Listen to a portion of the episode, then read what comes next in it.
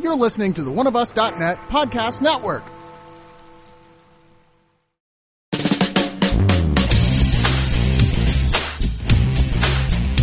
OneOfUs.net has been your one-stop shop for all things geek for years. But there's a side to them many of you have never heard. The subscription side. Subscribe and listen to great podcasts like The Breakfast Pub, The Original Gentleman, and the Watch a Movie With Us series. Head on over to oneofus.net and don't forget your towel.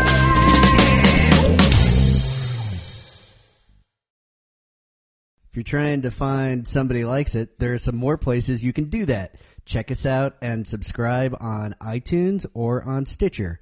Tell your friends because iPods... Oh, shit, I fucked it up. One, two, three, four. Take three. Take three. I didn't want to start talking about it because it takes a lot of work for me to say words. So since this is getting better. No, I know. At your words? No, it takes a lot of energy. It's hard. I wanted to save my precious words in case we had to go back and do take four. So okay, well I think we're here now. All right, no, I know. You know who else is here? Matt Munoz. I was gonna say Matt. Hello. I'm looking at him. Hi. I'm sporting a stash now. I am. What up with that? Are you going into an illustrious porn career? Shh! Don't tell anybody. All right. I do like the stash. I was gonna mention that earlier, but Ryan beat me to it. So sorry, man. We should have coordinated before this. Well, we got finished with the big episode 100 last week, and what did you guys do for the 100?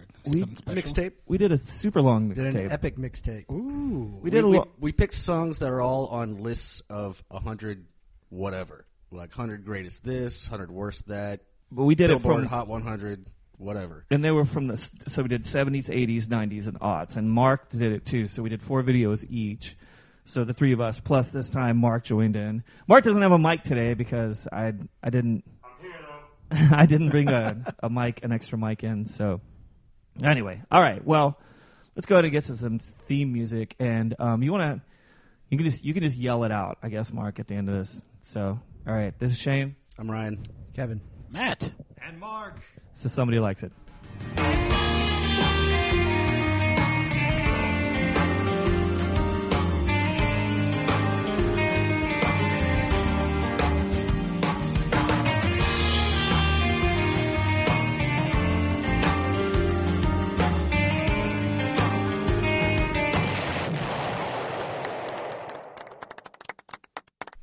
So I guess technically this is music news, but really it's kind of like it will be music news. It's music news future and past. I was going to say, is it music news from the future? Future, yeah, kind of.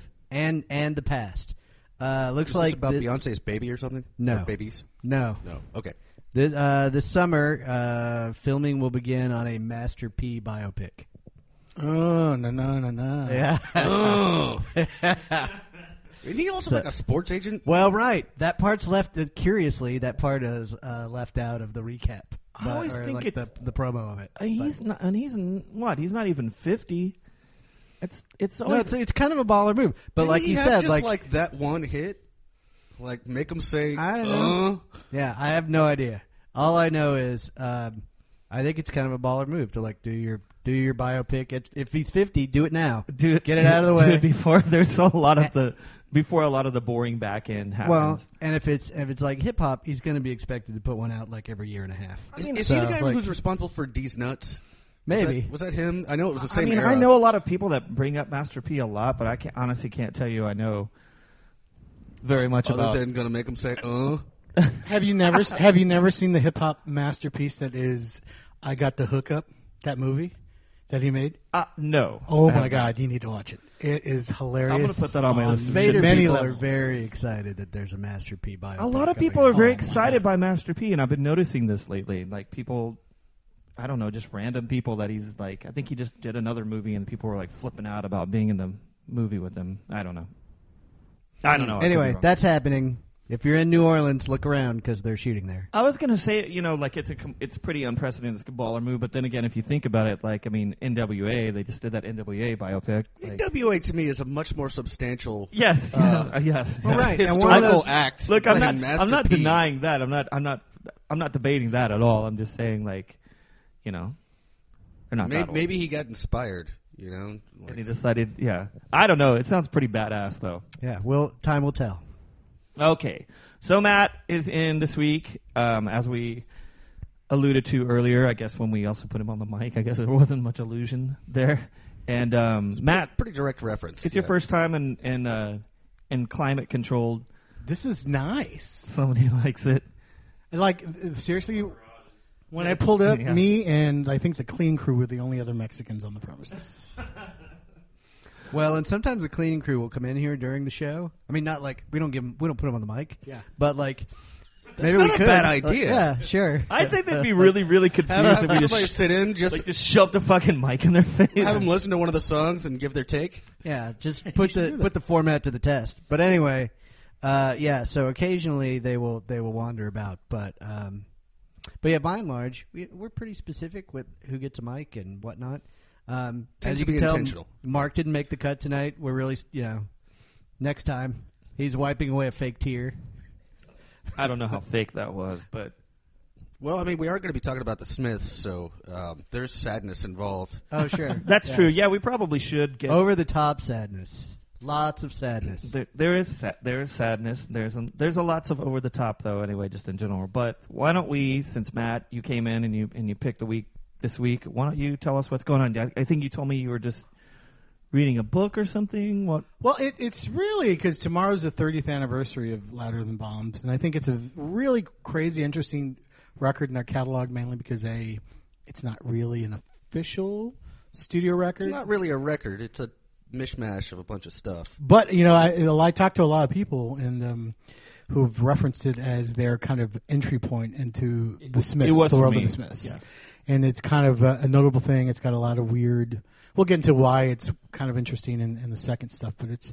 I think, you know, the 30th anniversary of it, it's kind of an interesting thing to make note of it. And it's a hell of a record. So for some reason, and I remember distinctly, like, seeing this cassette, like, in my car, probably from you, Shane... There's a chance of that. But I have never actually listened to it all the way through, and there was about 5 or 6 songs that I didn't know. Now, I knew a bunch of them from other stuff. Yeah, they definitely – Warner Brothers and Sire have not been shy about releasing Smith's material in as many formats as they could possibly release them over the course of the last 30 years. Yeah, a bunch of them are like on the Best Of compilation. There's lots of Best Of compilations. Do you guys have the holograms? Not yet. No, they're great. Yeah, they're really great. Are you? Yeah. See, I'll bet both Matt and Shane, if there were a Morrissey hologram, would just have that thing playing perpetually. Shane's first reaction internally. He's not telling you this, but his first reaction was like, "Oh shit, I gotta go get that." Yeah. Like, I don't. Well, no, I was thinking, is that like, even a section in the record store? Just sell off a bunch of the cats. Right. Yeah. I was thinking Kevin really is from the future. Yeah. I'm sure they'd fetch me a lot of money. Yeah, cats don't fetch anything. Anyhow, anyway. No, it's weird because, like, I recall, like, a buddy of mine when I was in high school, his girlfriend at the time was a big Smiths fan, and I just, like, didn't know much about the Smiths. I think maybe I knew How Soon Is Now, and that's about it. But she was like, Louder Than Bombs, that's the best one. And I just never listened to the whole thing until this week. I mean... Was she right? I'm not... Did she what? So was she right? I mean, I'd probably go with... not Meat is Murder, the one after that. Queen is Dead? Queen is Dead. I probably think it's a more cohesive work and representation of them at that particular snapshot in their career. And this is from kind of all over the place. It's a bunch of singles and B-sides. But it's pretty remarkably consistent. It's very good, except for there's these two weird outliers right in the middle of it. Shakespeare's Sister, I'm going to guess, is one. No, it's the cover of... Twinkle. The Golden Lights song? Yeah, Golden Lights. And then right after that, Oscillate Wildly, which is an instrumental, which I've never heard a Smiths instrumental other than that. And I knew that. Train. Yes. There are others? There are others? Yes. All right, well, anyway, but beyond that, it's pretty consistently, you know, Johnny Marr arpeggios all over the place and weirdo Morrissey shit. Well, I mean, it's cool that you brought up the first cover because it's basically what drove Marr from the band. You know, he wanted to kind of really head in the direction of what the last record was, you know, that they put out after it got released after they officially broke up. And Morrissey kind of... Strange ways. So Morrissey kind of was pushing to do more of these weird esoteric kind of covers. It was this. He wanted to do Golden Lights. What was it like? What was another one that they did right around this time that it didn't make it on? It was another. He was like, I don't want to be sitting here playing obscure girl band, English girl band, 60s covers. I've never heard of Twinkle in my life until today. Yeah. What? And there's like a Sandy Shaw. It's probably song, good. Right? Yeah, Sandy Shaw, and there's probably a good reason for that. But you know, Morrissey's weird, and it's a kind of a cool thing. Can I just share a little nugget here? So, one of the singular joys of the fact that we're covering this record is the fact that there is a Mark Prindle review that lives online about all of the Smiths' work, where he refers to them under the umbrella of extremely masculine brute rock.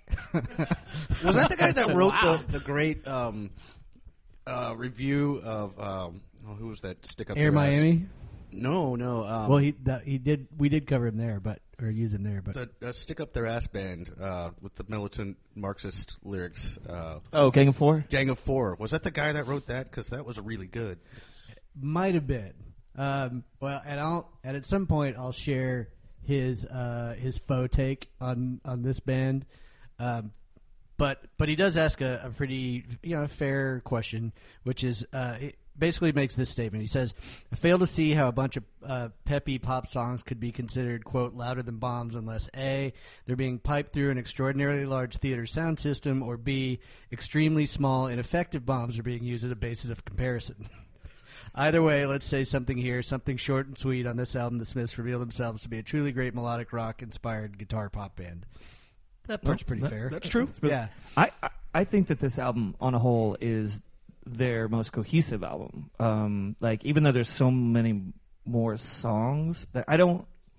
Every other Smiths album to me, there's one outright clunker song that I don't want to listen to. Like, it's Vicar in a Tutu on Mita's Murder, on Queen is Dead, Mita's Murder on Mita's Murder. Mita's Murder is just a bad song. It's a shit song. That's what I'm saying. And this record, even you probably like Golden Lights, maybe Shakespeare's Sister. I thought that the album had ended and my Spotify had just picked something else because I was driving, and I was like, oh, well, this is clearly a different band. I don't know who sings on it. I guess Kirsty MacColl sang backing vocals on it. But anyway, it sounds like a completely different band. Yeah, well, that's where Morrissey wanted to get. Hey, did you ever finish reading Autobiography? Yeah, I just finally finished it. It's bad. It's super bad, dude. Okay. I tried to read it, man. My ex-girlfriend loaned it to me, and I stuck it out for 2 weeks, and I maybe got 50 pages in. Here's the thing about that, though. The first 65 pages, I really liked. It was really interesting. It was really florid prose, but it was very original. And then once they get into the Smiths, he's either sucking his own dick or talking about his enemies list for the rest of the fucking book. That's it. There's nothing. You don't get any insights. He either hates everybody. He hates the way everybody's treated him. He brings up the smallest slights that have ever. Okay, well, dude started out as a curmudgeon already. Before he got super famous, and Shane, I've met his keyboard player Gus, and he showed me a photo of being on stage at the Reading Festival, and there are 100,000 people in front of him. Imagine already starting out as a curmudgeon, and then basically the world, just wants to kneel down and give you whatever you want. I don't know. He's just an odd person. But thankfully, Morrissey is not the whole of the Smiths. And speaking of Matt, so let's move on to listen to our first cut off this record. Which one would you want to listen to first? I think if there's anything that we should listen to first, it's going to be the first song that I got turned on to off this record, which really was my entryway into the Smiths, and that's Ask.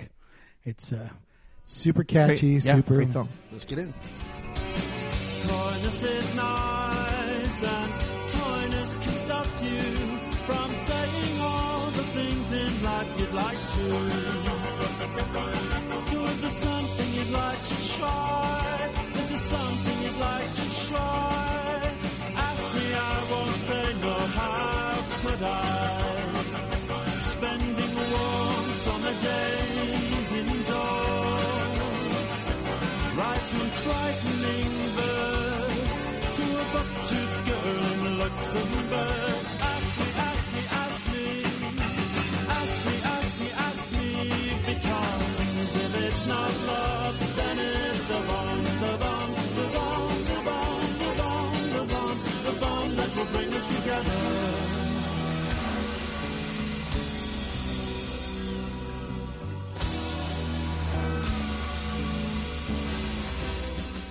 Yeah, that's another good one too. But you know what? Johnny Marr didn't. That was that kind of. I've read stuff over the years where he kind of throws that into like Golden Lights. He didn't want to be writing those really light, up, fluffy, frothy, up-tempo pop songs. Like at the end. I mean, yeah, no, that's a super hooky song though. It's a great song. I mean, it's like if you go and you listen to that fucking record, there's really not like even the. It's a remarkable collection of consistency over the course of the entire record. Like, it may not have standouts like The Queen is Dead, that song, or like Big Mouth Strikes Again, or There's a Light That Never Goes Out, but it's remarkably consistently good, like, from start to finish. No, it was one of the few records that we've ever picked that I was able to, like, just sing along to most of it, like... And not really know how you knew the words to it? Well, no, I mean, most of them I'd heard from other places or actually from this record, but just not having listened to the whole thing at once. That happens to me a lot, though. Like I hear a song that like I can never remember actually sitting down and listening to it. I'll hear it at the grocery store and like know every word. Yeah, I mean, like more so than I thought I did, but I've apparently been singing Ask Wrong like all these years. Because I never saw the video before. I always thought it was the bond that brings us together. Oh, no, it's bomb. Yeah. Bomb, yeah. You know why I know that? Bond would be very literal. Because they're actually holding, like, the most cartoonish, like, 1930s version of a bomb. Like it says bomb on it. Like the kind of bomb they have in, like, a Bugs Bunny cartoon or, like... Yeah, they're, like, with a lit fuse, and they're like, what? Or, like, Spy versus Spy, like the Mad Magazine shit. Like, yeah. Yeah, it looks like that. It says bomb. I'm pretty sure he's referring to the nuclear bomb. Could have been nuclear? I'm pretty sure it was the nuclear bomb. Nuclear? Nuclear bomb. Nuclear. To quote George W. Bush. Morrissey loves his bombs. I mean, every day is like Sunday, you know. He does. Well, again, that's like, you know, I'm pretty sure we're discussing nuclear bombs. So who's the guy that directed this? Oh, yeah, Matt? What's the story behind that, Matt? So Derek Jarman, he was a big hoity-toity director of the moment. I think he was somehow involved with the Sid Nancy movie. I don't know if you remember that. So he did a bunch of videos for that, including There Was a Light, he did Panic. And they put this compilation together. Well, he did the Queen is Dead video as well. And they actually, like, in radio, TV, film school, like, we watched that. Oh, wow. Yeah, it was, like, so from what I remember, I think they put it together within a week or whatever. They shot a bunch of the footage within the week, and they kind of used a lot of the stuff for some of the other videos and then recycled some to make the other videos. So it was just kind of a quick and dirty thing. And then the whole interesting thing about the Louder Than Bombs thing is that it came at a time when the Smiths were literally falling apart. You know, not even a month earlier. This came out in what, 87? 87. So it'll be, tomorrow will be the 30th anniversary. So about a month earlier in the UK, they put out a similar compilation, lots of different tracks, called The World Won't Listen. And so it was kind of their assemblage sort of their UK thing, right? Yeah. And so this one started selling so well in the UK that they eventually had they were importing it. They were importing it that they eventually had to re-release it in the UK because the fans were so upset that, wait a second, we just bought this one compilation and then Sire, you know, the U.S. record company, put this one out and then so... The fans and didn't they, like, to try and make good, they ended up selling the double album for, like, the price of a single album or something like that? Yeah. So. And Sire is a sub-label of Warner, is that right? Yeah, the one of the Warner record labels. And they have all the rights to the Smiths and most of the Morrissey stuff in the U.S. and most of the world, I think, too. You know, if you're a Smiths completist, it's got to be, or Smiths/Morrissey completist, it's got to be an incredibly frustrating band to be into. Like, God damn it, there's that. Oh fuck, there's that. Well, not only that, they're doing like some rare Australian thing or something. Oh yeah, Matt has the Education in Reverse. Education in Reverse, which Morrissey, I now know through him speaking about it in autobiography. Yeah. Not a fan. Yeah. Not a fan that they changed his album to Education in Reverse in Australia. Yeah, like somebody else just changed the name? Well, I guess they didn't like the word hate being, because it's Viva Hate. So I guess they didn't. So they decided to change it. We had our friends in Bongo Hate, and they changed their name. Yeah, but that's because that band name sucked. That band name did suck, and they had no bongos, and the other word was hate. Yeah, and then the other weird thing is, I guess, less than 6 months later, the final Smiths record came out, you know, in strange ways, and then less than a year after Louder Than Bombs, Morrissey's first solo record. Well, and Morrissey was like the only member of the Smiths in the video for, what was that we watched? We watched it. Yeah, he's just riding bikes around. Stop Me, yeah. With a bunch of clones. At the time, Andy Rourke was a full-blown addict, and you know nobody was acknowledging it. Nobody was trying to get him help. What was the thing like that where he wrote a note and went and like just put it underneath Andy Rourke's like windshield wiper, and it says like, Andy, your services are no longer needed in the Smiths, Morrissey. Yeah. Basically, that's how he fired him. Well, I'm pretty sure the Pixies broke up via fax. Oh, yeah. I heard something about that, too. That's true. Yeah. I don't understand. Tensions run really, really high in these incredibly, like, famous but not quite super famous bands, you know? Like, I guess maybe there's, like, tension because they're not, like, they secretly want to be U2 sized. I don't know. You know what you never hear about? You never hear about the band that broke up via like dial-up modem, like yeah, just like that shit. Like you're sitting there waiting for like, come on, hang on, this email's halfway through. Let me go smoke a cigarette. I'll come back and check it. Exactly. Yeah. I can't make all of this out. So anyway, yeah, there's that. Well, Matt, what do you want to listen to next? Are you guys ready to get into another one? And, sure, we could. Sure. Let's see. I've got one that I'm really amused by, and we'll see if this passes muster. Yeah. London. Because to me, it sounds like if somebody like challenged Morrissey and Marr to write like a heavy metal song. It's funny that you say that. This is as close as they would get. It's funny that you say. We'll listen to it, and then I'll tell you the story. Yeah, I don't know anything about it. Song, I actually like the song a whole lot, but it's like really trying hard to rock. It's a great song. Yes, but okay, you're right. All right, play it.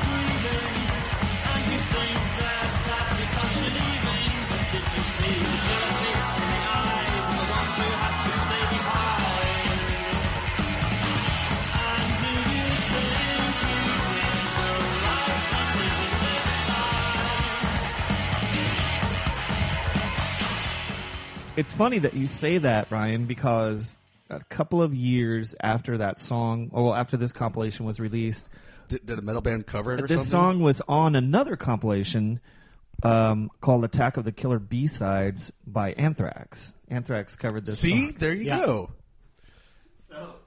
So, yes, you were correct. No, however, think about like this. All right, think about where these guys, what their background was. I mean, Mike Joyce came out of a punk band.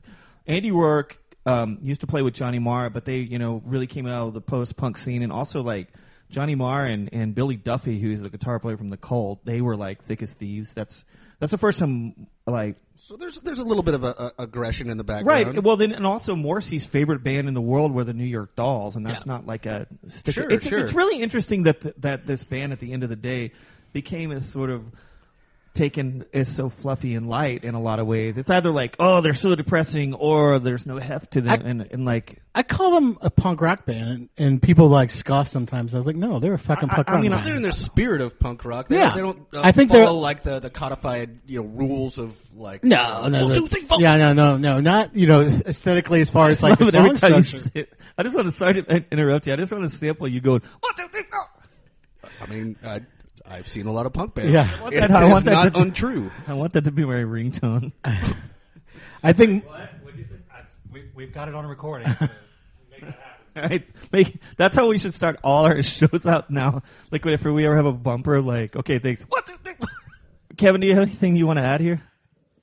Oh, I don't know. Yeah, one of the so I'm gonna touch on this Prindle piece again, just because it is a series of wild tangents that I find completely fascinating. When did this come out? This piece that you're talking about? Like, at the time? Years ago. Like, the guy doesn't actually publish new stuff anymore, but he has kind of a retrospective on the Smiths in general, and then kind of breaks down each one of their records. And worth at least sharing that he says, like.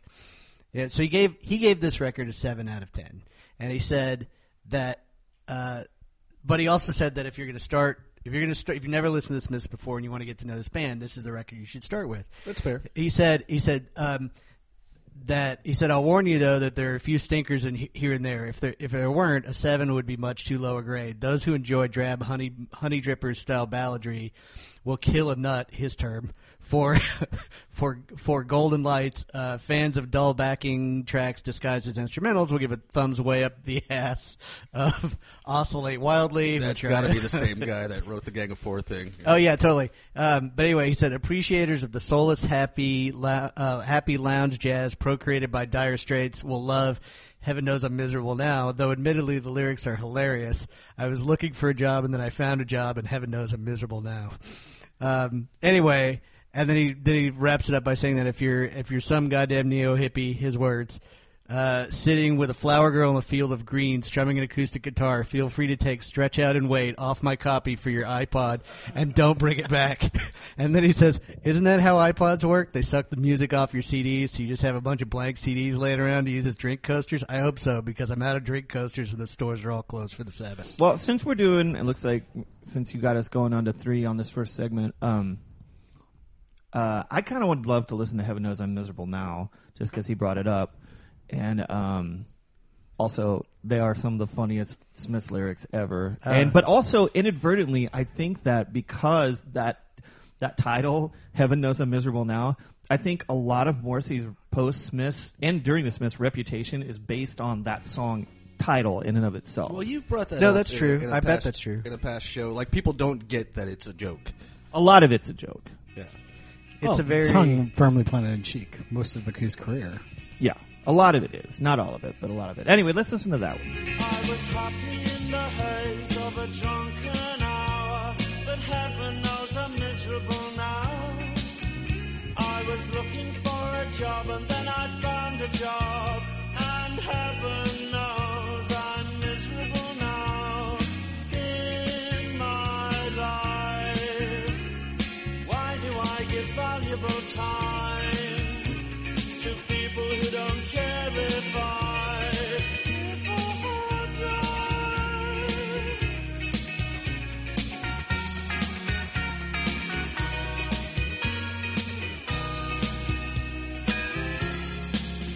Two lovers entwined, pass me by, and heaven knows I'm miserable now. I was looking for a job and then I found a job, and heaven knows I'm miserable now in my life. Oh, why do I give valuable time to people who don't care if I... Yeah, I genuinely love that song, and it's got arpeggios all over the place, but... Shane's like obsessed with how the guitar changes throughout. It changes through the whole song. Like he doesn't like it's got. He's playing like constantly different stuff, and I never. It's so, and he's also got like. He puts like the cans on in the studio, and then just dude's like a guitar prodigy. Which listening to this over the last week made me wonder like. You think he could pull off speed metal if he wanted to? He could pull off any fucking thing he wanted to. I mean that's. Yeah. But I never know that those guitar parts fit together so seamlessly, and he changes up the main guitar thing every single time there's like a verse, and I never noticed it until I had heard that song hundreds of times literally until I tried to learn it. I'm like, what the fuck is he do? Like you don't notice it because you were doing like a hoot night. It's so we were doing like a Swiss. I don't know if people outside of Austin know what a hoot night is. In other cities it's a tribute night. So we were playing. Yeah, like it's a bunch of different bands that get together and play the covers of songs by one artist. We're going at the Cactus tomorrow. Wilco tribute night. Oh, nice. Ooh. Kevin's ears are just perking up right now. Yeah, it's not a Morrissey hologram show, but, you know. Well, that's close enough. Like what you and Matt are going to fight about that. Mm-hmm. Sure. You know, the other interesting thing you brought up kind of during the break was how young Johnny Marr was. And I think it was like 20, 21, whenever they recorded this. He went after the Smiths broke up immediately into working with Matt Johnson and did that. First, the Pretenders, though. Well, he toured with the Pretenders, and then he split his time, but he wrote Mind Bomb between that, which is and he's getting back together with the now, right? Yeah, they're putting something out for Record Store Day, and they're putting out a new old Smiths single as well for Record Store Day too. Interesting. Crazy. A new old Smith single? There's a different remix that I don't think I've only heard once. I heard something about that, yeah. And it's a single, 7-inch. But the other cool thing is just like, I mean, it's so cinematic. The song is just so cinematic. I mean, just everything we kind of pick apart. I mean, every time I hear the bass part, I just like, God damn, that's a good bass part. It's just a fucking great song. I mean, I've heard it not probably now thousands of times, and it never gets any less interesting or poignant or funny. Yeah, there's some funny ass lines in there, like, you know, that he quoted, like, you know, I was looking for a job and then I found a job and have another. I like the way that's built too. It's like he just liked the job, but he left the job behind the couch. Oh shit, there it is. Like, I was looking for it. Now I found it. It's essentially like a sock. God, like, I just happened upon this job. Yeah, the guy who covered this record for Rolling Stone called Morrissey modern pop's most creative masochist, and I think there's a little bit of there's a kernel of truth in that. That's fair enough. Yeah, I could see that. I would say that I agree with him about the job thing. The only thing worse than being unemployed is having a job. Yeah, it's when you don't want to go. Right? Yeah, job that's true. Like, that's right? That's why that line is so goddamn funny. Yeah, it's a little bit of a double entendre. I don't really take umbrage. I just want to address that real quick. I don't really take umbrage with the masochist part of it. I just consistently throughout the years, and you don't see it rear its head up. People amongst our generation, our age group, see it as like the cutting and depressing. By cutting, I mean like cutting your arms. No, I know people who would intentionally cut their arms. Yeah, so they feel something. Right. Which is not to denigrate or, you know. No, not in any way. But like people who have that actual condition. Right, that kind of cutting rather than the cutting wit. I think you see people that are younger than us don't really clue into that stuff as much, but it's hard for me to, as sad as Morrissey, I never really particularly saw it as bleak and dark. Like, it's no fucking Bauhaus, man, or something like. Or, no, absolutely not. And I think, you know, he punctuates that with the caterwauls and the falsetto in this song and. Well, the other thing that you guys have that we've roundly discussed, and really is sort of I read you the first line, but really the qualifying sentiment here is that he says that the singer and lyricist knew how to turn self-loathing into a virtue by redeeming it with humor, and I think that's true. Like the fact that the songs feel cinematic and sweeping, and at the same time have lyrics that can be heard a couple of ways and give you a chuckle at the same time. Like, you know, there's a little bit of coming and going. Yeah, sometimes it seems like Morrissey's just writing to amuse himself. And I think that's why it works, though. Right. Yeah. That's why it comes off as funny. But it also, you know, there's a whole big thing, subculture. There's been 2 or 3 documentaries on why Latinos are so drawn to him. And I am genuinely curious about that. Well, you know, so many hardcore cholo guys. Before we go down this, to quote Kevin, rabbit hole, it's intermission time, and there's a lot to fucking unpack. All right, we'll get into it on the other side. So yeah, let's play some intermission. Yeah, but whatever it's called.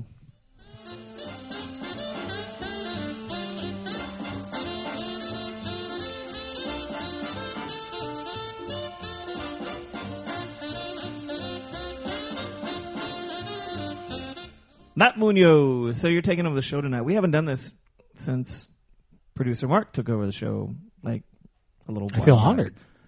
Well, you're the most frequent flyer on this. You're the most frequent flyer guest on our show, and we just did our 100th episode last week, and thought it might be fun to have our most frequent flyer guest come on and just kind of. He's like the Charles Nelson Riley of somebody likes it. Yes. Or the Charles Grodin.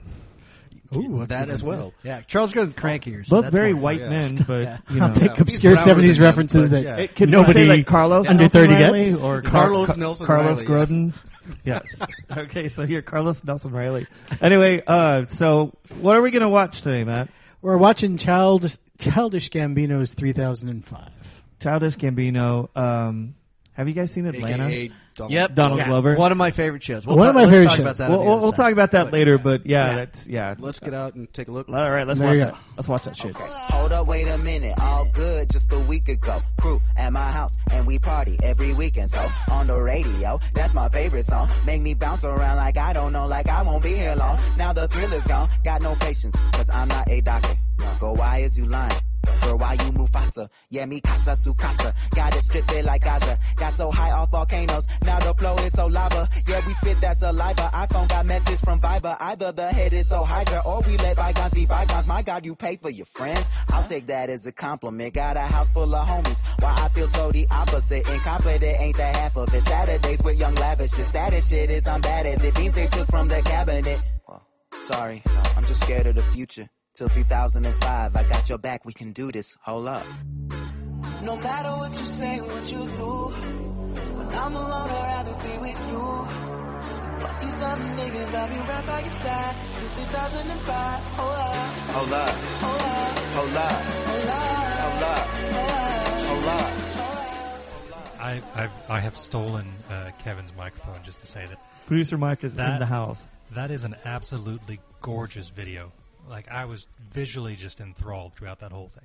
It's a good song, too. It's a good song. And I'll tell you what, I was super dismissive when that first record he put out before this one came out. I'm like, another actor trying to rap and this, that. But then I kind of really listened to the second record, and then I saw this video. Actually, this video within the last year, I didn't know it was the video. Dude, I kind of hate that guy for, like, how fucking talented he is in, like, so many different areas. He can act. He's a good stand-up. He raps apparently, and singing in this song like created Atlanta. Yeah, I mean not the city, but the TV show, which is really great. The thing is, he's really a disciple of great music and hip hop and everything, but also the video. I mean, it's just kind of this really metaphysical thing, man.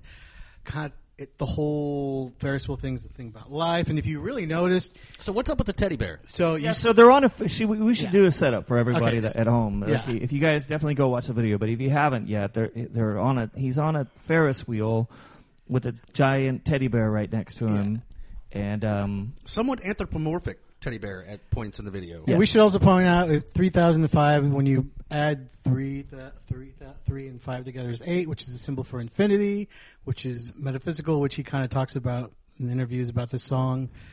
Loving somebody forever. And Matt, you really got in. I thought it was super clever when I read about the song, and I kind of dismissed him, like I said before, but then I was like, this guy's really he's on just a different level. He's kind of on a different level.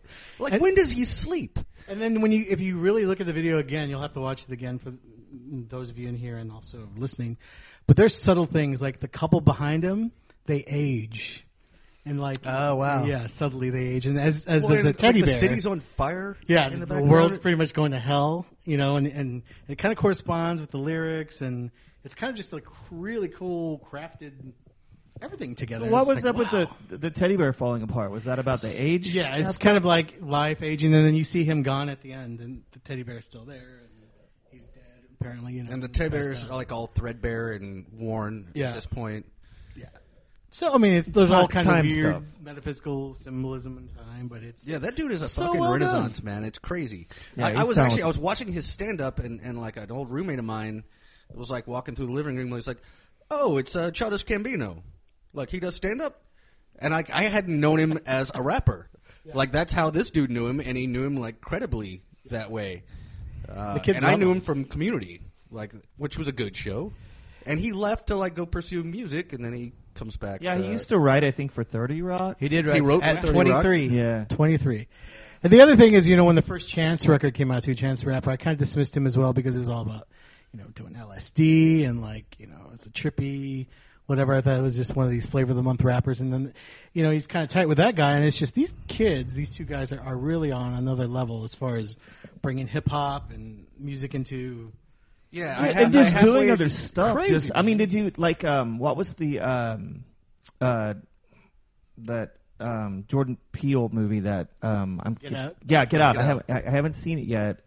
But when Chance the Rapper went and saw it a couple of weeks ago, he loved it so much that he rented out every seat in the movie theater for the rest of the day for anybody that wanted to come see it. He's like, hey, if you're in Chicago and you want to come see this movie for free, I bought every seat. That's and I'm going to come back later in the day and watch it again. Yeah, that's I mean, that's the kind of weird shit that we're talking about, though. Yeah. Like, I mean, it's really cool. It's really, like, you know, all over the place, doing different stuff. Like, and I think kind of in these troubled times, if it were, you kind of need these Renaissance artists that are really kicking, you know, because I kind of dismissed them all as something the kids are into. Same thing with Chance. I did a little bit too music-wise. That song was badass. Yeah, really, and then you listen to stuff, and you like the new album that he has. Oh, my God. Yeah, I've heard some of the new album, and I really liked the new album. Super really crazy, but it was what I've heard is really good. That's the first stuff I've really ever heard. Yeah. I was really dismissive as well.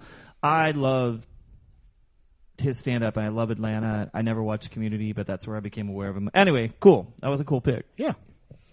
Yeah, I similarly did not love Community, and Community had some people in it who I think highly of, but I so love Atlanta, and then as I continue to like sort of kind of back into some of his other work, it's like I'm like, well, shit, now I have to re-examine all of it. Yeah, I kind of feel the same way too. Like anyway, I would go back and watch some Community because there's some stuff on there that's really pretty damn funny. Anyway, I think the bottom line is like it's easy to get behind.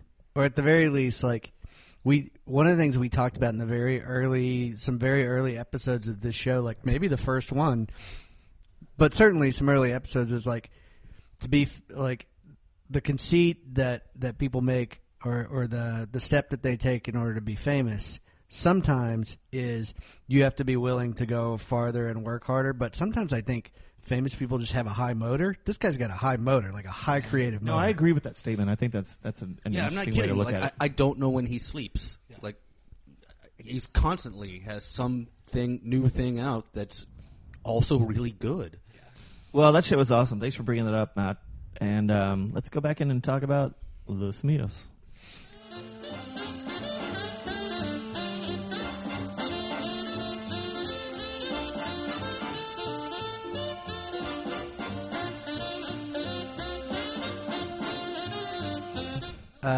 I read it. I shared a couple of snippets from this semi-lucid Mark Prindle review, but I think we're kind of doing a disservice. The Smiths record "Louder Than Bombs" a disservice if we don't kind of give you the origin piece here. And this will be the last little nugget that I'll share from this thing. And basically, he says the Smiths sprouted out of Manchester, England, in the early '80s with an agenda of red-hot hate, fury-stoked fascism, and undying contempt for the remnants of the peace and love generation, a violent, reactionary, right-wing oi band with obvious connections to the National Front. This four-piece of bile, screamer Stephen Morrissey, thrasher Johnny Marr, brass pummeler Andy Rourke, and blast beat supremo Mike Himmler's Hammer Joyce, knew that the entire Final Solution agenda would be doomed from the start if they couldn't find a more erudite way of couching such horrific to the comfortable bourgeois masses slogans as, quote, I wear black on the outside because I hate all blacks on the inside. I can't even read the rest of it. It's exactly the opposite of what this band is, but also pretty review. And that's pretty funny. Yeah, it's well, and what he's quoting there is, I wear black on the outside because black is how I feel on the inside. Which song is that from? It's Unlovable, which is actually the song we're talking about here. Yeah. Anyway, so Mark Prindle, wherever you are, thanks for this. I laughed a lot. Is the weirdest. I want to read. He's incredibly funny. No, he's really funny. And in the middle of it, the paragraph I'm not sharing is like a porn review. So it's like he just drops that in the middle of it, and then he goes back to the whole thing about anyway. So weird. Yeah, I want to see him and Chuck Klosterman debate each other. Dude, that shit is way funnier than Chuck Klosterman, I think. I'm a Klosterman fan. He's all right. He can be very funny, but that's less self. The thing about Klosterman is that that is not as self-aware as Klosterman stuff is. That's just being weird for weird's sake. Sometimes, yeah. We again. No rabbit holing here, but no sidebarring. We won't sidebar or go down the rabbit hole. But anyway, all cliches aside, it just is an absurdist take on the brute rock of the Smiths. Well, I do appreciate it. Well, I'm glad that you brought up those lyrics to Unlovable because in the last couple of weeks, there was a little bit of controversy because Morrissey's about to start a tour in a couple of weeks. And he put up on his unofficial official website one of the pieces of merch, which is a picture of James Baldwin, who, if we don't know, was a black activist in the 60s. Poet, oh, yeah. A movie was they just made a movie called I'm Not Your Negro. Yes. And so there's been a lot of talk about him. And in the autobiography, he talks about how much he relates to James Baldwin. And he's a gay black man. And so wrote for Esquire for years. He lived in Paris for yeah. So I'll show you the piece of merch, and we'll, if we need to, we can link it somewhere. But it's basically a picture of James Baldwin with the lyric from Unlovable, you know, I wear black on the outside because black is how I feel. What the I don't even understand. I'm sorry. Like, it's just patently so fucking there's a offensive. T-shirt. Let's fucking blackface. No, he's a white British man. Like, what is he even trying to say there? Like, well, I mean, you tell me. Like, well, I think, you know, there's a couple things. I mean, obviously, you know, he's always had a deep appreciation for James Baldwin. Yeah, but I'm saying the everyday person that would see you wearing that shirt would think that you were. If you're not a Morrissey fan, you're not going to get it. And then you know they quickly scrapped the idea because it definitely could be perceived as offensive, misconstrued. But you know he got the photo and licensed it from the Baldwin estate and did all the proper things that he needs to use, you know, to sell this T-shirt. And I think it's just, you know, he's always had a reputation, or people want to perceive Morrissey as a racist, and he's kind of not really racist. I don't feel like he's racist, but I feel like that's a very poor conceived idea. I kind of think it is, but I also think it's kind of kick ass because it's almost in your face enough. You know, I think there's a part where it's a political statement, or it's trying to like stir up the pot, or you know, I don't know. We could have the beehive or whatever. A long conversation about that, but essentially, what I would see if I saw somebody wearing that on the street and I didn't know who that was and I didn't know what that lyric was, all I would see is like somebody, that person apologizing. Feeling black on the inside, or it just no, it doesn't. I don't get it at all. It doesn't make me. It makes me obviously feel uncomfortable. Hey, you guys want to talk about music? We can do that. So you want to listen to that song, or let's listen to a little bit of Unlovable because I think it's also. I mean, yeah, built into the mystique of if you know that song and you know the Smiths. Do you think this is a winking song? I do not. Okay, because that wasn't the impression I got. It seems genuinely morose. Are you saying that it was like that the band was winking by your estimation, or that it was a song designed to make you wink? Well, yeah, sure. Yes. Like designed to make your it's eye like some subliminal thing. That's twitchy. That's happening. Yeah, I like it. Yeah. No, but Morrissey oftentimes will write stuff that he's just being like funny and clever, and it sounds kind of morose. But sometimes he's genuinely being just depressing. Yeah. Sometimes this is one of those. Yeah. Never had no one ever. Like that's just a genuinely depressing song. I mean, there's a lot of genuinely depressing. Last night I dreamt that somebody loved me. That's not a lighthearted song. But, you know, there's a lot of the lightheartedness to kind of buoy the other stuff. Not lighthearted, cutting wit. Sure. This one is just sad.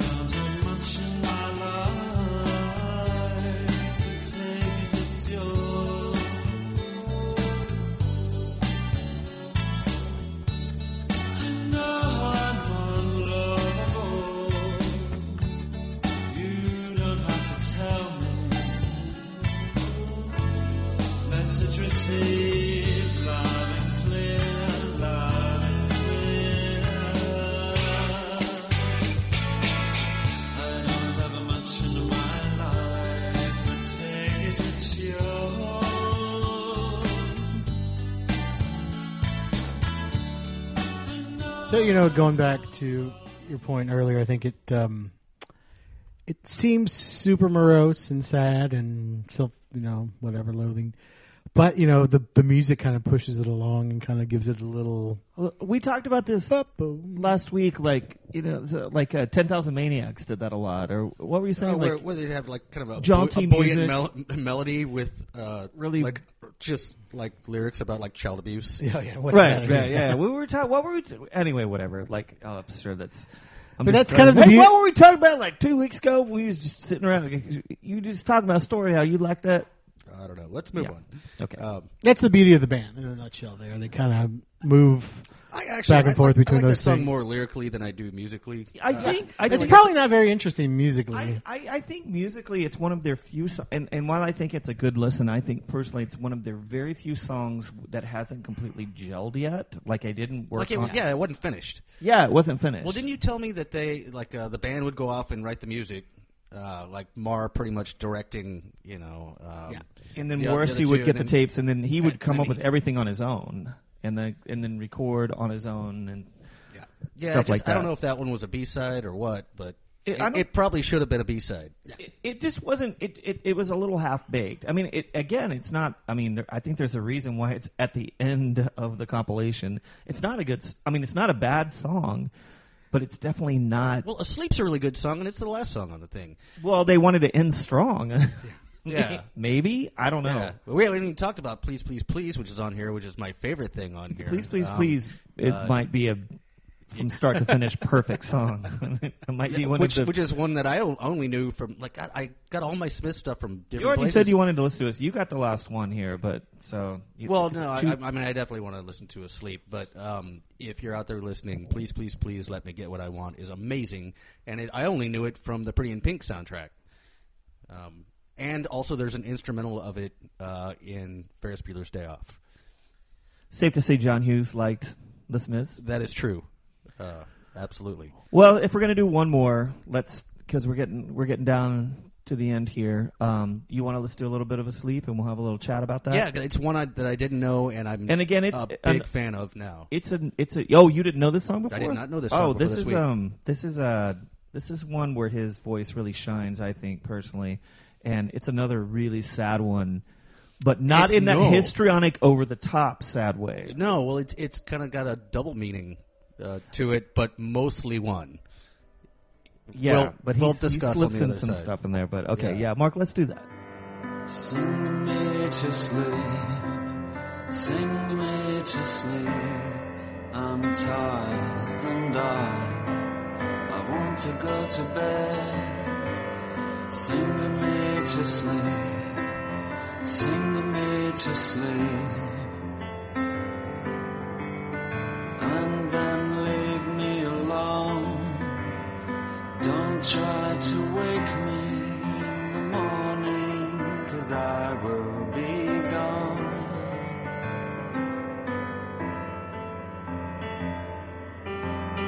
Don't feel bad for me, I want you to know.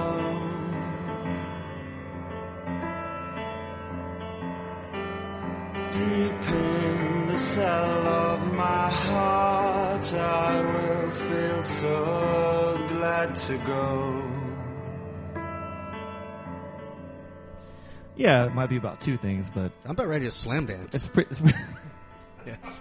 Ryan's got his mosh pit garb on. Yeah. So there's a... I didn't know you just stash his flannels. Like... So you can break them out at a moment's notice. No, man, God damn. It gets him worked seriously, up. When I listen to that song, I feel like I need a box of tissues. Like it's just tragic. It's one of those times, like I said again, it's like it's Morrissey's sadness, but it's so sparse just with he and that piano. It's sort of not the same as Please, Please, Please Let Me Get What I Want when it's pretty much just he and a guitar. But it sort of is. Those are the... I don't think it's any coincidence that those are the two genuinely saddest songs of a band known for sadness. So my take on this, and correct me if you feel that I'm wrong, but I don't think I am. Like it's ostensibly a lullaby / suicide note, and mainly a suicide note. It's mostly a suicide note. Yeah, don't try to wake me in the morning because I will be gone. I will be gone. There is a better world. Yeah, it's like don't weep for me or whatever. Like, don't feel sad for me. Don't feel sad for me. Yeah, just like... just horrifically sad. But then you have that beautiful piano. No, and it's a really pretty song, like for sure. But it's yeah, it's where when he started playing it again a couple of years ago on tour. It's where I saw the most masculine men breaking down, crying to the song. See, including myself a couple times. Yeah. That you tour. Are the most masculine man I know, so yeah. So it's really one of those things, and then you expect him to play some Smith songs, and then when he randomly comes up with something like this, and you hear it, and you don't think you're ever going to hear it live, and, they'll never get back together, or whatever. And it's kind of really moving because, especially a lot of people when they're younger, really moving and, for a lot of different reasons. Yeah, it's a good way to end the record. How many Morrissey shows have you seen? Well, we're coming up with the two in a couple of weeks. It'll be 54 and 55. Did you ever? Were you ever able to see the Smiths? Never. Well, all right. See, he's like a guy, like he's like a dad that buys a Porsche, trying to compensate for the fact that like his parents didn't have a car when he was growing up. I've seen this. That's a weird analogy, but I kind of get where you're going. I've seen Morrissey 11 times. And I feel like that's a lot. And there's people who have seen him way more than I have. Yeah, but you see them a lot. I've seen him a lot, but it's over 20-something years. So do you have theories as to why he's so huge with the Hispanic community? Like, and the Smiths. A lot of it is, kind of... Because I tend to... You need to go watch some of the movies online. You can watch little movies about it. I tend to, associate your community with, being kind of machismo. Yeah. And the Smiths are not that. Yes and no. I think it's kind of there's a whole theory of this guy Gustavo Arellano, who writes for the OC Weekly, and he talks about how it's a great article, and he nails it on the head. Where he talks about ranchera music and especially songs by Jose Alfredo Jimenez, made famous by Vicente Fernandez, which are these big Mexican ranchera ballads and, telling of loss and how if you leave me. So a lot of these kids grow up listening to... I do know that... Volver, and I was going to say like that. I know Vicente Fernandez. The restaurant that I work at is... The kitchen is staffed largely by Hispanic women or, Mexican women, who have immigrated here from Mexico. Okay. And so they listen to, Spanish language music, and the number one word that comes up more than anything else, and they're, they're mostly ballads... but it's corazón. Every song is mi corazón, heart. Yeah, it's heartache, and you grow up listening to those Mexican ballads. Yeah. And like I said, Gustavo Arellano, he really has a great article about it. He wrote a couple years ago in the OC Weekly, and a lot of these documentaries and things that people made online. I think there's 4 or 5 that try to do that. It's just amazing. The love affair between Mexican-Americans and Morrissey isn't that surprising. But it's not just Mexican-Americans, it's Mexicans. Well, no, too. He doesn't sell out stadiums in Mexico. He's starting his tour right now in Mexico. That's where he is right now. He's in Mexico, and he's doing 4 nights in Mexico, different parts of the country too. So. I guess for me, I never really thought about it because the closest city to me when I was growing up was San Antonio. And in San Antonio, the two big things... It's heavy metal and the Smiths. It was always Morrissey, always the Smiths. Well, isn't that where A Girl in a Coma is from? Yes. Yeah. Yeah, so I never really thought it was that weird. To me. It is fascinating. Great. If you think about it, it's fascinating. But to me, I never thought until a couple of years ago, when you started seeing Vatos, pull up their shirts and have, Steven or Morrissey, over their, that horseshoe over the ribcage kind of tattoo. Yeah. Well, I talk about when he was doing, a 5-night stand at the Wiltern when I lived in L.A., I think it was in night 3. I was in the pit, and there was a night that he threw the shirt out towards the end of the set, and it came right to me. And I've never been in a gang fight before, but it literally the entire floor. How long ago was this? Probably about a good 10, 12 years ago now. The entire floor, the Killers were opening up from 3 of the 5 nights or something. So they were just brand new. So whenever they were first coming out. So, literally the entire floor, standing section.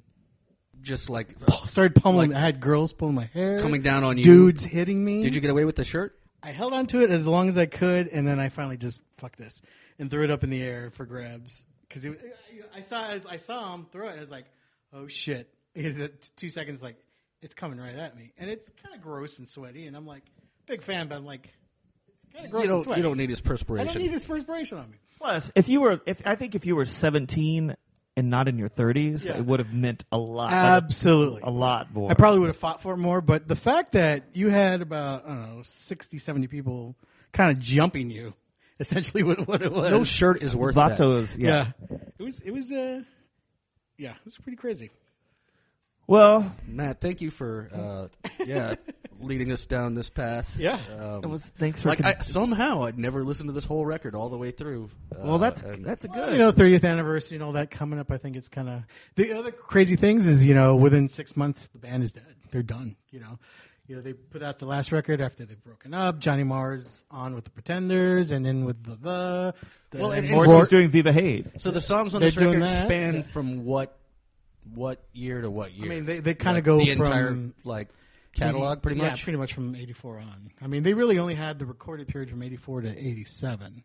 So all these songs. That's why one of the things that when I say consistency, that's one of the brilliant things about this record is that you really can't tell, other than a couple of things, most of these songs, what year. Four very distinct recording periods. If you listen to the records, sound completely different every single one of them. Yeah, I mean, even they start off with a couple of John Peel session things, and you can't even tell that it's kind of. You can't really tell what it's. Yeah. It flows. It's really well put together. Yeah. Hey, by the way, Mark, I just found this on the table. It's been here all week. It's a candle from. From last week. It's from our candles from our 100th anniversary last week. I don't know why it was here, but I was going to take it home and hold it up. Anyway, okay, Matt. What's on do you have for us for the last? So this is kind of staying with a little bit on the R&B thing. I've got this this kid that kind of is blowing up right now. He's from El Paso of all places. So it's kind of a twofold thing. Yeah. And whenever my hometown gets knocked a lot, it's in a lot of controversy right now with the wall, and all that. I don't want to get into the political side, but there's not a whole lot of things that positive that have come out El Paso musically. In its history, maybe the Bobby Fuller 4, At The Drive-In, the Rhythm Pigs. At The Drive-In has a new song. Actually, I guess that's not what you're playing, but no. So it's this kid named Khalid, and it's a song by the name of Location. It's really interesting. He's 19 years old. He only started making music a year ago. Started putting stuff up on SoundCloud. People started noticing it. This one producer, and then an A&R guy from RCA. Then somebody – this is how the world works now. This is why I'm so fascinated by this kid. Kylie Jenner Snapchatted her listening to the song.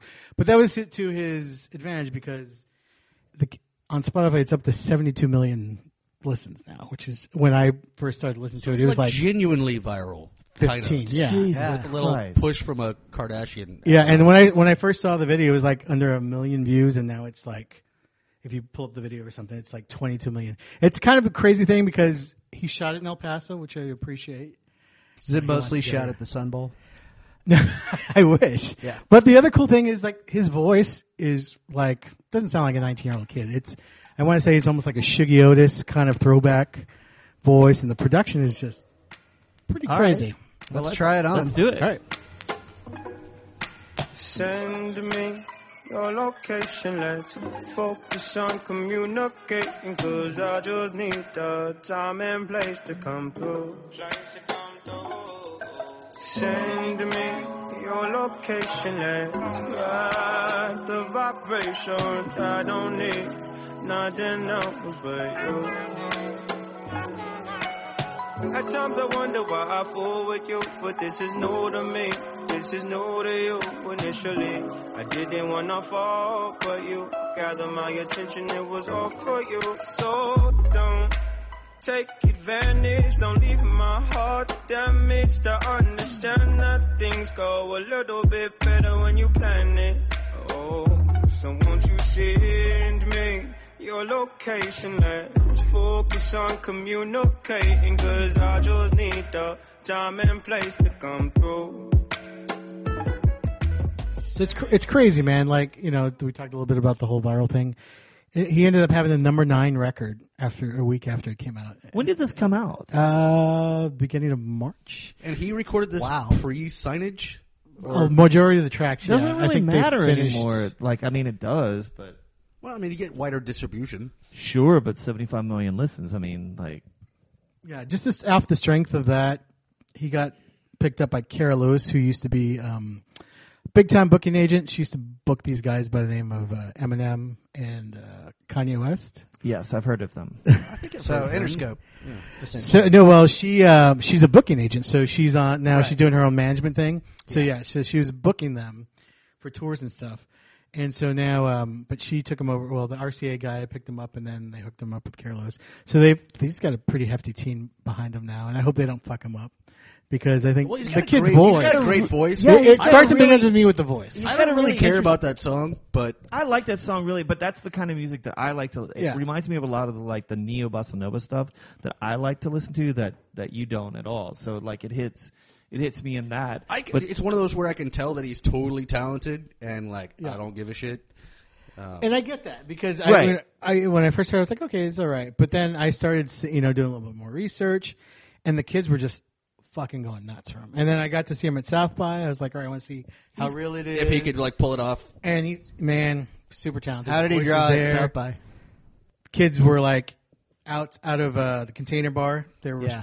They were trying to look over the fence. Dudes and that mess. Yeah, sure. It was crazy, and he's so smart. He ended up going to the side of the stage and singing to all the people that didn't get in. So he's got stage presence as well. Fucking mind. Oh yeah. Yeah, he's got that. He's got a really interesting How old is this guy? 19. Just turned 19. Yeah. So we're probably watching the emergence of. I hope so because and I kind of collated with the Childish, with the more kind of developed, really smart, kind of already got it together guy with somebody who's got a lot of potential, and then Texas, El Paso tie-in, kind of because we're here. But I think it's interesting. Yeah, you've got a little bit of hometown pride. Yeah, man. Like I said, there's nothing a whole lot that comes out of El Paso that's really great, and it's kind of like the fact that you see it. And it's real, man. The kids were the rest of the record he played or whatever. It's a short record. And it's all about being a teenager. It's called American Teen. And they were singing every word. I mean, and it only had been out 2 weeks. And these kids were singing everything back to him. That is pure viral. It's right pure there. Viral, and it's really real when you can connect. Well, so the song is pretty much just about him trying to hook up with a chick. Yeah, yeah. Send me your location. And it's about That's what teenagers are going through. They're trying to. I know it just made me feel old. Yeah. Why I don't understand. It is what it is. Just different than what you went through. I don't know. It's cool. Shit like that doesn't make me feel old. It's just interesting. It's just something that's different. I'm not I don't when you say shit and you say this all the time. It's like your old man Grundy down the lane. Hey, you kids, get off your cell phones or some whatever. It's just different. Yeah. Why does it make you feel different. Old? I don't know that. I'm not the guy telling people to get off my lawn. You kind of are in the way you say shit like that sometimes. Well, see, now you can. If you're standing next to a tween here in the next couple weeks, the kids or you say that stuff all the time. Fine. You say the kids or the youngsters. I'll never mention my age again. I am 19. I don't care that you mention your age. It's just, it's always curious to me. Here's something. So yeah, please talk about anything else. Kevin. Well, I don't. Yeah, we'll go down the tangent road anytime. But Matt, you'll appreciate this. So. Is it weird that watching that video and another you're 2 for 2 in picking gorgeous super well shot stuff. He kept there's a super Camaro vintage muscle car that's part of this, which is I was that might be the sexiest thing in that whole video. It really is. But he kept he would take that car out in the desert and then there was a little bit of song and dance and then he would get in it. And then, I guess ostensibly he got her location, and then he would punch it. And all I kept thinking was motherfucker, you were in the desert. Save some gas. It's just so that's why he's there, and I'm sitting around the table with you guys. Yeah. It's a beautiful car. Right. Anyway, that was a cool shot. That was good stuff. Thanks for coming in, Matt. Oh, yeah. Thanks for having me. It's always a pleasure. It was fun to have somebody else come in and take the reins for a little while. What do you have for us next time, Ryan? Before we dive into that, should we do our listener submission for next week? We've got a couple things that we were. So I've got one on reserve, but we got a compelling letter from a listener, and Kevin was talking about maybe we should do that, and I think it's one you and I will like. So Yeah, so he teased me with it. I don't know much beyond. We'll go into greater detail, obviously, as we set it up next week. But it is Joy Division closer. So that's what one of our come back for that one. Yeah, and we're just going to try and work our way through Matt's record collection, basically. But anyway, yeah. Well, why don't we do that one next week if you guys are good at it? Yeah, I'm down. Yeah, I'm down for that. All right, sweet. I guess until next week, I'm Kevin. I'm Ryan. I'm Mark. And it's Matt. And it's Shane. This is Somebody Likes It.